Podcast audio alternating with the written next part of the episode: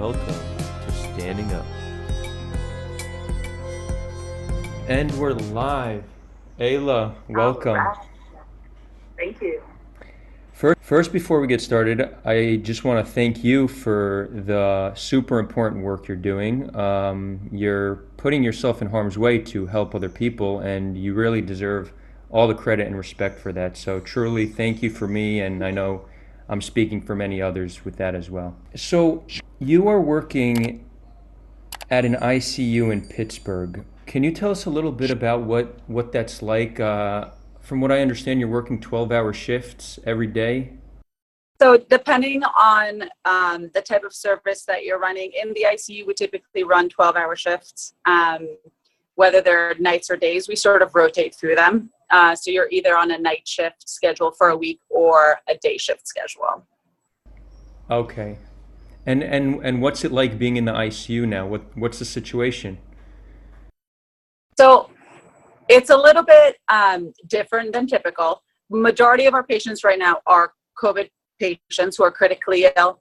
Um, not that we are not taking care of the other patients; they are still being accepted to the same medical ICU.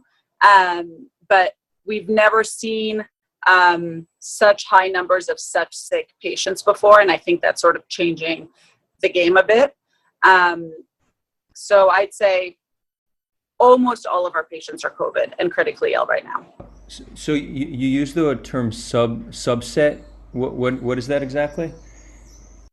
So uh, other patients who would typically be in a medical ICU, um, like septic shock due to some kind of bacteria or a GI bleed or different kind of illnesses that would require critical care are, you know, they're still out there and they're still occurring um, despite us having a pandemic. So our ICU is still taking care of both. It's not an isolated COVID unit um, yet, but the majority of the patients are COVID positive. Okay, I understand. And you know, we're still hearing people compare this to the flu. And, uh, you know, obviously, if you look at the data, you just see the numbers are vastly different. So, for, from your experience, is it normal to have people in the ICU from the flu, even during flu season? Yeah, so we do see people in the ICU from flu, uh, typically the older people, typically people with underlying lung disease. Um, however, this disease is very different from the flu, and it's quite unfortunate that people are associating them. The only thing that they have in common is probably that they're both a respiratory virus, a virus that lies in the upper respiratory tract. Um, the, two main differences that I think um, are important to understand are one, um, the actual amount of time that it incubates within the body. So the fact that flu typically incubates for about two days and it shows symptoms within a few days um, allows you to detect someone who has flu-like symptoms really fast. However, coronavirus or COVID-19 um, typically incubates for much longer and therefore sometimes only shows symptoms at 10 to 14 days. And therefore that person is carrying it around and spreading it for a much longer period of time. So that's one big difference. Um, the other big difference is that we don't really know how this virus is acting, and everything that we're doing right now in the ICU and on the pulmonology floors um, is showing us that this is acting very differently and in a way that we haven't seen before. And therefore, we're constantly um, acclimating and trying to change what we're doing to try and treat it without much evidence and without much known treatments, unlike the flu. So it's more contagious because people are asymptomatic for a longer amount of time, and just the treatment is is less clear. In, in addition Correct. to that, yeah. is the is the length of hospitalization similar to the flu, or do do, do they differ? It's it's hard to say um, because I don't think we're at the end of this yet, and we don't have numbers. So uh, we don't know exactly what the length, the average length of stay is for COVID 19. Um, I will say that there are a lot of people that have the flu who can also stay home. Um, whereas here it seems like 40 to 60% of people are asymptomatic, but the ones who are symptomatic are quite ill and requiring prolonged hospitalizations. So it seems to have a much higher severity rate than the flu, and I guess that's what that's what the concern is that if it has such a high severity rate, then you will need lots of you know the hospitals will be filled and then we won't be able to care for everyone is that would you say that's the that's the danger here Correct, correct. And like when we talk about pandemics, we typically talk about, you know, Ebola, for example. And a, a, big difference here for, you know, when it comes to mortality and morbidity is that Ebola is a self limiting disease, whereas whoever gets it dies. Whereas here, you have so much of the society that is carrying it and infecting people. And therefore, not only is the severity worse, but the mortality is worse because it's reaching so many more people. Okay.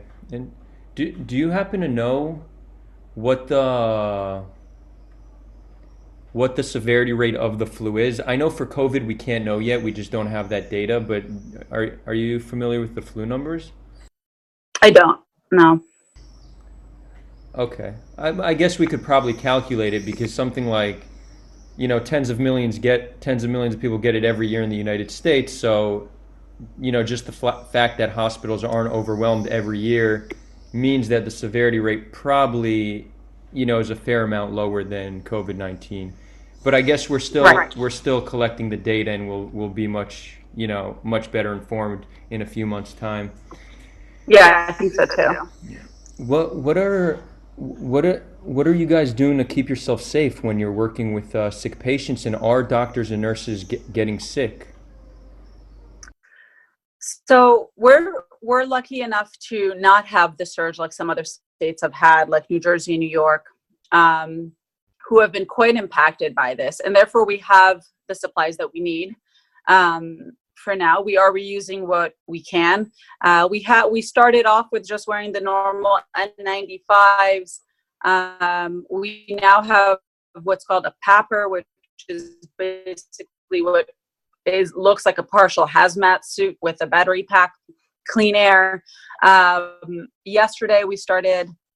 Um, yesterday we started going towards N100s, which is sort of um, reminiscent of like um, like a gas mask is sort of what it looks like. It's a mask with two side filters.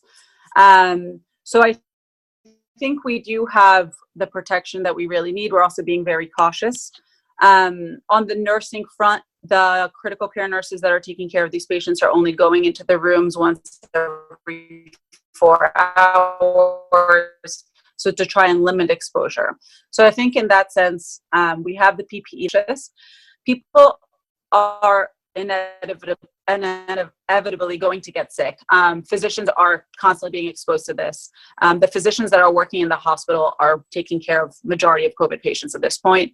Um, it's just a matter of who gets symptoms and who doesn't, and um, trying to limit that exposure as much as possible. Um, thank goodness in my facility, I don't know anyone who's gotten severely ill, um, but there are people who are showing symptoms, and there are people who are positive and um, on quarantine right now and not being able to take care of patients. It, yeah, I mean, that, that's why the work you guys are doing is just, you know, absolutely amazing because you're going into it knowing there's a very high chance you you contract something that's potentially life threatening. So, mm-hmm. wow.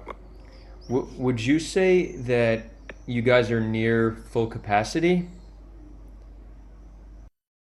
So we're not. And I think this you're going to hear this from a lot of different physicians in different parts of the country. The overall capacity of the hospitals are actually down because a lot of people are not coming in. Um, so for us, the capacity is actually quite low, and it's quite eerie when you walk around the hospital because patient load is low, as well as all the consulting providers. Um, most consulting providers are working from home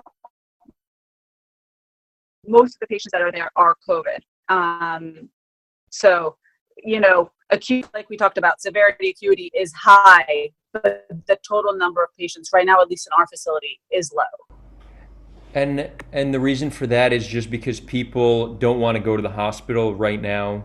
Yeah. Mm-hmm. So I, I think so. I think that's part of it. Also, all elective surgeries have been canceled so, you know, things like a hip replacement that would have been done here at this time and a patient would have stayed in the hospital for two or three days after, they're not happening. So, all those patients with elective procedures are home right now getting rescheduled for once this is over. Okay, interesting. It, you know, it creates an interesting situation because it, it, it's like there's a lot of people who have been downplaying the severity of COVID 19 and it's like we, we did a whole lot to uh, protect ourselves, uh, social distancing, um, you know, postponing elective procedures. Um, and all this caused us to be in a situation where really, relatively speaking, we're not losing that many people. And relatively speaking, Mm-hmm. the hospitals aren't flooded like were predicted. And it, it's ironic because the people who have been downplaying it now kind of use this as like, uh, as proof that what they've been saying the whole time is true. They're like, "Oh, you see, it, wa- it's it's a hoax." Mm-hmm. Yeah. Um, but. And, and the fear and the fear is that once people start to get comfortable and feel like we've controlled this, they're going to go back out, and that's what people are worried about with a resurgence of this virus. And I think getting too comfortable is sort of dangerous in this situation. We're not over the hump yet. right, it, it, it's it, it seems like we need to like ease back into normal life slowly. Like, you know, maybe we could start working again soon, but not open up nightclubs and movie theaters. Uh, would you say that seems like a like an incremental approach forward from here on out?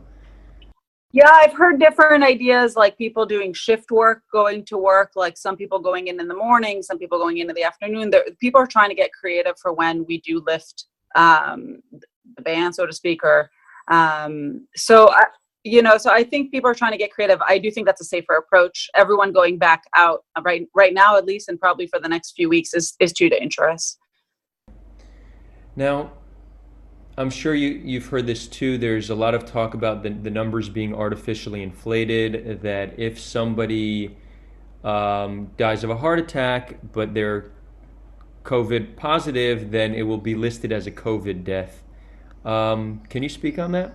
Yeah, so I don't, I can't speak to the inflated numbers as much because I, I genuinely don't know. But what I will say is that this, this is, gets to the point where someone is critically ill is um, affecting multiple organs, right? And causes what we call multi-organ dysfunction.